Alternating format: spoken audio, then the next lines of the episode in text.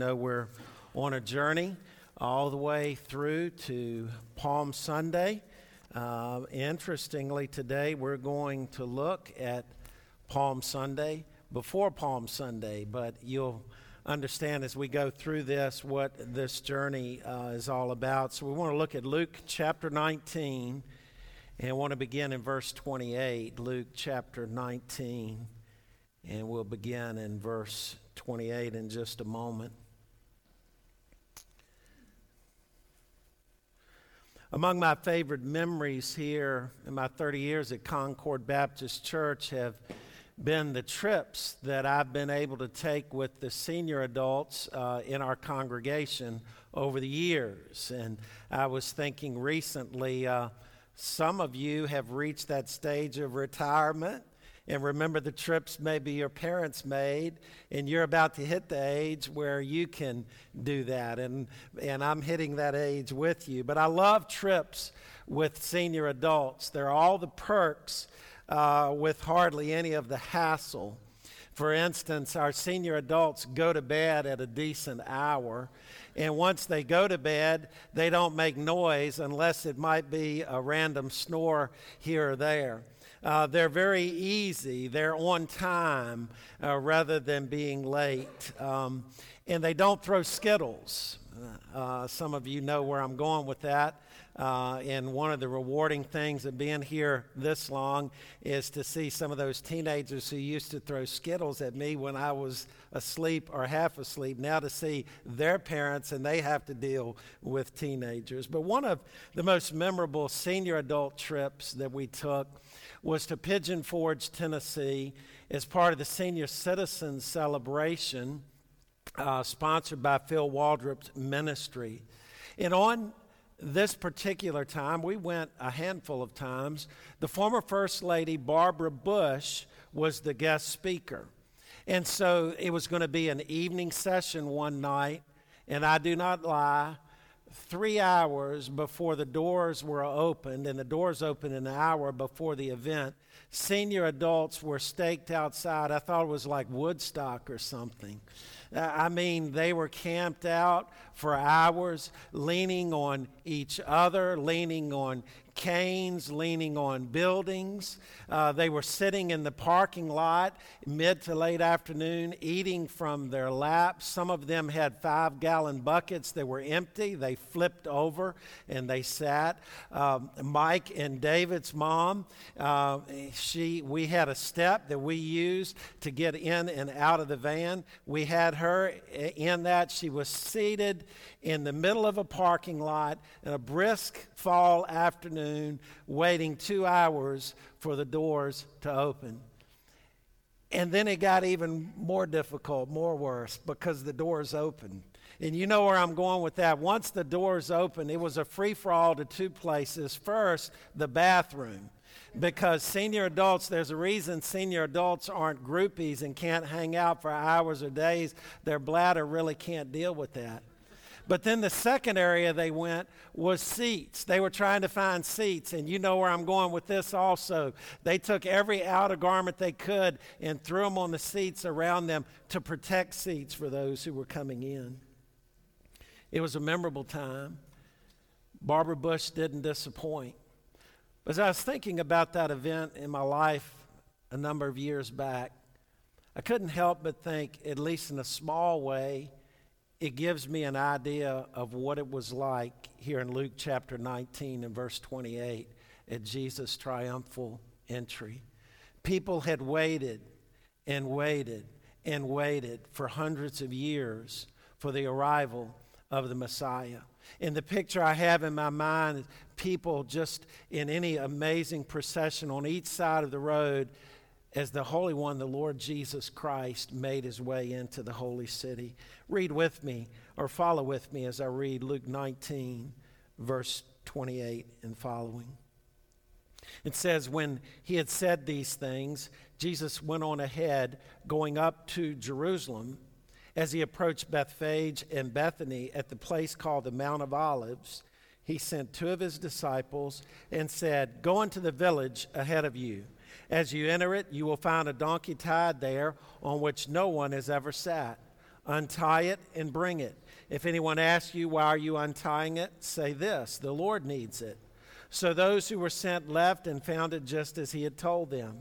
As they were untying the young donkey, its owner said to them, why are you untying the donkey? The Lord needs it, they said. Then they brought it to Jesus, and after their throwing their clothes on the donkey, they helped Jesus get on it. As he was going on, they were spreading their clothes on the road.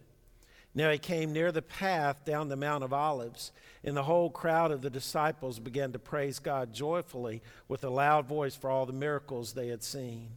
Blessed is the King who comes in the name of the Lord, peace in heaven and glory in the highest heaven.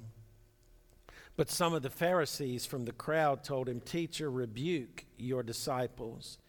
He answered, I tell you, if they were to keep silent, the stones would cry out. Let's pray. Father, as we continue our path toward Calvary, as we search your scriptures in these coming weeks, I pray in this hour you would speak to us the truth about your Son, Jesus Christ, that he is worthy of worship. And as again we'll see today, that this movement toward Jerusalem had a very clear intent, that Jesus was not swayed one way or the other by public opinion, but that, Lord, he lived to fulfill your will. Lord, we know that he said, my food is to do the will of the one who sent me. And so, Lord, open our eyes to your word, we pray in Jesus' name. Amen. You know, the event that uh, we just read is known as Jesus' triumphal entry. It was the Sunday before Crucifixion Friday, and the crowds here were excited. Uh, you know, joy filled the air as uh, the Messiah was coming in. But the problem is, as we're going to see as we go through this journey in the next few weeks, that people did not really grasp who Jesus was or why he came. In fact, they really did not grasp why Jesus was coming. But Jesus all along knew. In fact, from the very beginning of his ministry, he understood that everything was leading toward this trip and what would happen shortly after what we just read. We're studying Jesus' path to Calvary. We began it last week. And this path we see this week leads into the holy city. His public ministry, which lasted for about three years, was coming to a close. But we think, well, the, the ministry is coming to a close. There must not be really that much left, but that's not true. In fact, uh, from uh, this event that we read here, the Sunday before his crucifixion to his crucifixion, about five days, of parts of five chapters include material that transpired. But today, as we look at his triumphal entry, I want to really note three things with you this morning. First, we're going to see his preparation for his entry. Then we're going to see the entry itself. And finally, the response of the people to his entry, and in turn, how he responded. But first, let's look at the preparation for Jesus' entry. And we see that in um, really verses twenty-eight through thirty-four. And as we're going through this study, we remember there are lots of things that are happening around Jesus. And it's interesting to see the number of times that Jesus has stopped and will stop in order to talk with individuals. But he always had his eyes set on Calvary. You see, Calvary was not plan B for him. It was plan A. It was not an afterthought. It was the intent of God the Father and God the Son that Jesus go to Calvary. And as we noted a few weeks ago in Hebrews thirteen, that he would die outside of the city, disrespected by man, but approved by God for our sin. And so what we see in verses twenty-eight through thirty-four this morning is that Jesus is making preparation for his entry into the city. He did not just show up. He didn't scramble. He had clear, concise, and direct instructions for two of his disciples. So what we see here, with all of the noise that's getting ready to go on around him, Jesus had a clear plan, and he would not be set off of that command. You know, God is a God of order. we know our God to be a God of order. He ordered creation, and it's amazing how structured our creation is. He orders every day. There's a consistency in it. When we awakened this morning, we counted on the fact that the earth was continuing to rotate and that we would see the sun this morning. He ordered his church in the New Testament. He gave structure. It's not to be an haphazard entity, but God gave structure to it. God is ordering how this world as we know it will come to end, and then how the new heaven and the new earth, they too will be ordered. So it should not surprise us that as Jesus was going into the holy city, he would do so in an orderly way.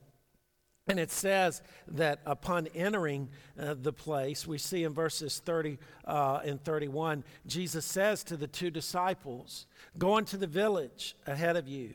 As you enter it, find a young donkey tied, on which no one has ever sat. Untie it and bring it to me. And if anyone asks, 'What are you doing?' say, 'The Lord needs it.'"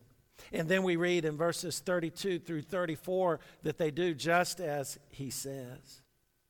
It's very interesting to note that this command that was given by Jesus was given during the week leading up to the Passover feast.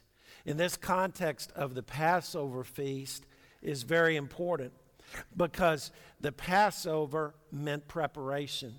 Every individual family would have to make great preparation. They would have to prepare the bitter herbs that would be observed as part of the Passover feast. They would have to prepare the lamb that would be sacrificed. They would have to prepare the unleavened bread. They would have to clear out leaven from their home. Uh, they would have to make plans to make the journey toward the holy city. In fact, uh, the Passover feast meant order. It meant preparation. And so every part of the Passover feast, there was order, there was intent, except for one, and that was the lamb.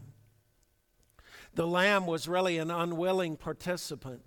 The family knew what it was to do. The family was organized and intentional in what it was doing, but the lamb itself did not understand what was going to happen. We contrast that with Jesus. Jesus knew what he was doing. Remember, very early in his ministry, what did John the Baptist say? "Behold, the Lamb of God who takes away the sin of the world." But the Lamb, our Lamb of God, the perfect Lamb, he went not as an unwilling participant, but as a willing participant. As we look at this path of Jesus toward Calvary, we're reminded of Jesus' words in John chapter ten, verses seventeen and eighteen. He says, "I lay down my life, that I may take it up again. No one takes it from me. I lay it down on my own." Jesus' eyes were toward Calvary. He willingly gave his life for us. But I want you to see a second truth in our text, and we see that in verses thirty-five through thirty-seven, and that's the details of Jesus' entry.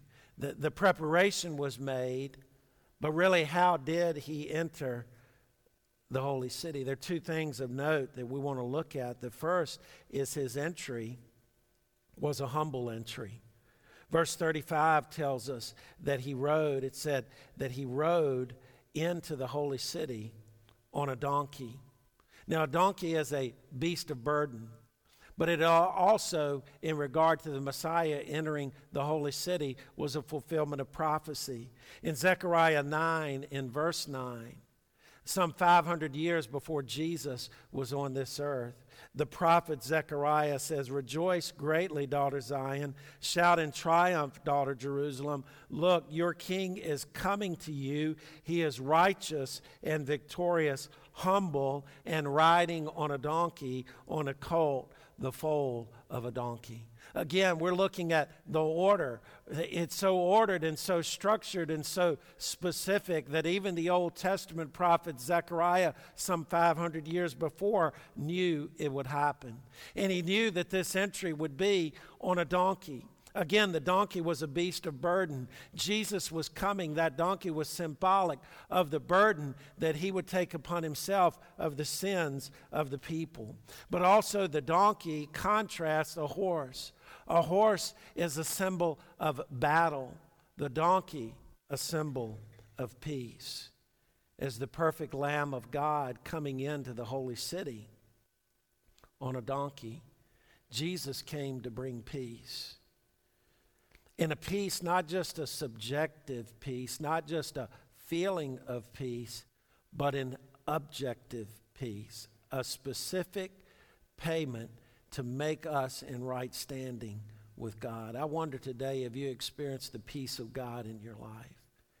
Have you trusted in the Lord Jesus Christ? He is our peace. We, we just got through the Christmas season. He's the Prince of Peace. Uh, there's no peace, really, subjectively or objectively, apart from Christ. He came in order to bring peace. But not only was his entry a humble entry, it was an entry with providential significance. I shared a few years ago, a few uh, months ago, I guess, that one place I would love to see in the world, which, don't get me wrong, I want to go to Italy. I'm excited. I'm speaking from biblical. I'm just talking about biblical things. Um, the Mount of Olives. And I'm sure the Mount of Olives is not the most beautiful place in the world. There are a lot more beautiful places. But I love the Mount of Olives because of its scriptural significance. We forget the Mount of Olives is a central figure in Jesus' first coming and his second coming. I can't think of many places other than the holy city itself that's that relevant, yet it's interesting the path into the city in Jesus' first coming and second coming is through the Mount of Olives. And the Mount of Olives is east of the holy city. So here in the first coming, the scripture tells us that he had to go down the mount. That tells us that he went up the mount and down the mount as he made his way into the city. The scripture also tells us here in his first coming that he was on a donkey. Also, it tells us there was great preparation, not only among the throngs of people who were waiting for him, but there was great preparation of these two disciples for his entry. There were people who were scouting the area, who were uh, running ahead of him, preparing that. And also we see here that he came meekly and humbly as a lamb led to the, to the slaughter to be our sacrifice and our sacrificer.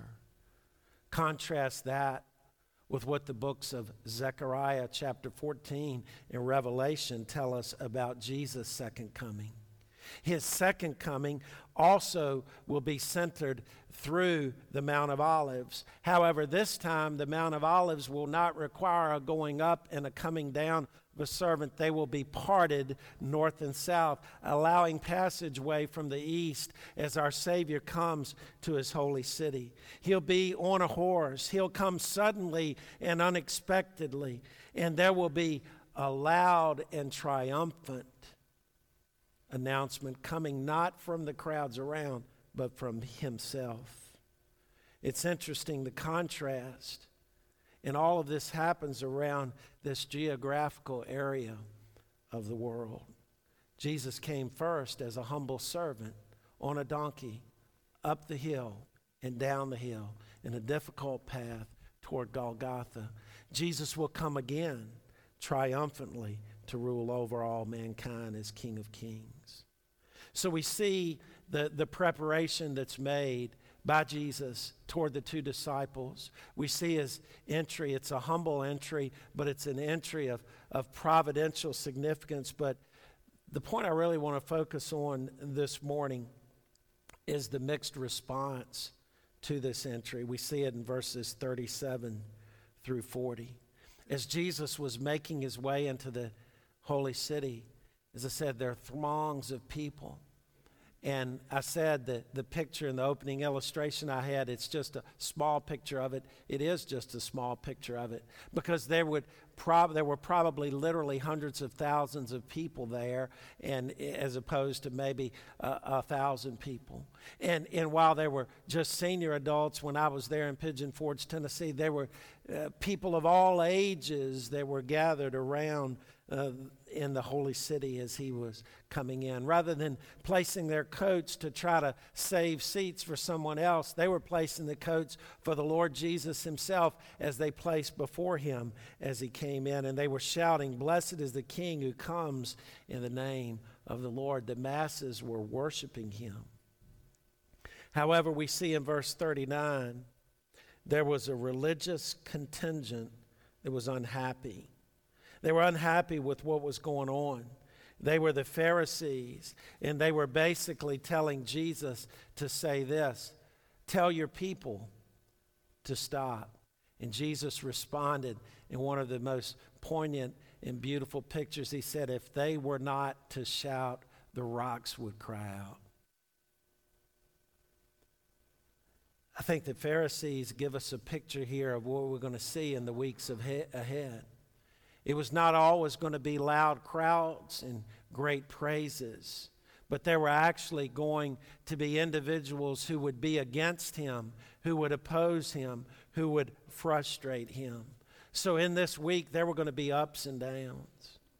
You know, when Karen and I lived in Fort Worth, Texas, we experienced something that we don't experience here. I know Brian will know where I'm going with this because uh, he lived in Fort Worth a while. I used to think, well, Texas is only hot. Well, maybe deep down in the South, but Dallas and Fort Worth could get really cold really quickly. They had this uh, phenomenon in nature. It was called a blue norther. And a blue norther was this. Basically, the temperature could change about twenty to thirty degrees in a matter of a few minutes. And what would happen, fronts would come through the plain states. There would be no hills, no mountains, no large forests to prevent it. And the, and the, and the temperature would change like that. I can remember one time uh, when I went in a grocery store in Fort Worth, Texas, and this is the truth. I went in the grocery store. I came out forty-five minutes to an hour later. It had dropped forty degrees. It doesn't happen around here, but it happened in that part of the country. Jesus here was getting ready to hit a spiritual blue norther. Things were going to go from being really good in the midst of all of the crowds to being challenged, to being rejected. This one who is on Sunday being worshiped by everyone, as it got closer to Calvary, it was more and more alone. It, it was more and more a lonely experience. Even his own disciples, save really John, they didn't follow him all the way to the cross. His popularity would drop. It would drop very quickly. I was talking with my college roommate, Andy Gray. He didn't know I was preaching this, but we were just talking about matters, and he has such a good sense of humor. I love his little thoughts. But we were just talking about how uh, public opinion can sway so quickly, and he said, well, I had a mentor one time. He told me, he said, you know, everybody wants to jump on the wagon when it's going downhill, but when it's going uphill, everybody abandons it. And isn't that true? As Jesus would get closer and closer to Calvary, there were fewer and fewer people around him. But you know what? That didn't matter to him. That did not matter. Because he didn't come to do the people's will. He came to do the Father's will. And when we get that right in our own lives, we begin to live powerful, Spirit-empowered lives. When we begin to understand, God, you've not sent me here to, to gain the favor of people, but to please you. Now, now, a lot of people will take that and say, go on and preach it. And they'll go out and immediately try to just say something to provoke somebody to anger. That's not scriptural, all right? That's not what I'm saying. There are a lot of people that are going around trying to issue shock treatments to people and then say, well, I'm serving the Lord. That's not what I'm saying here.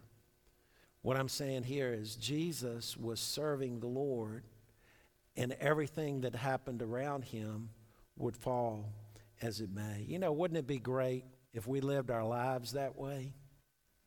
That we lived our lives solely to please the Lord. This past week, I was reading the late Chuck Colson's book, The Body, And he talks about the church and various aspects of the church. And in this particular chapter, he was trying to emphasize that what matters most in the church is not what people think, but what God thinks. And he shared a poignant illustration. There was a church in a small town that had a youth group. And the youth minister decided that the church youth group would split up into small groups. The large group would split up into small groups of three or four, and they would carry out acts of Christ-like service in the community. And after doing so, they would come back and report what God had done. So this youth group at what he called Shively Christian Church began to split and go different ways. One group did a couple of hours of yard work for an elderly person. Another group uh, raised some money among themselves and bought ice cream and took it to people who were shut in. But he mentioned a third group. They could not think of what to do. They were the youth at Shively Christian Church. So guess what they did? They said, well, let's go to the Baptist pastor and see if they have anyone. And the pastor of Shively Baptist Church said, well, we do have this widow, and she probably would appreciate your ministry. And so the youth group left the pastor of Shively Baptist Church, went to that individual's home, and began to serve her. After about two hours of work, the elderly lady, who was somewhat mixed up, showed gratitude toward the group, and she says, I really love the work that y'all are doing. Y'all are a great youth group at Shively Baptist Church. Well, that youth group went back to its church, Shively Christian, and shared its story. And they shared how the lady was mixed up and thought that they were from the Baptist church, and they were not. In fact, the youth minister said, why didn't you tell them you were from Shively Christian Church? And as happens often, the youth pastor himself learned a lesson when the youth said, you know, it really didn't matter what she thought about it. We weren't doing it to please her, but to serve God.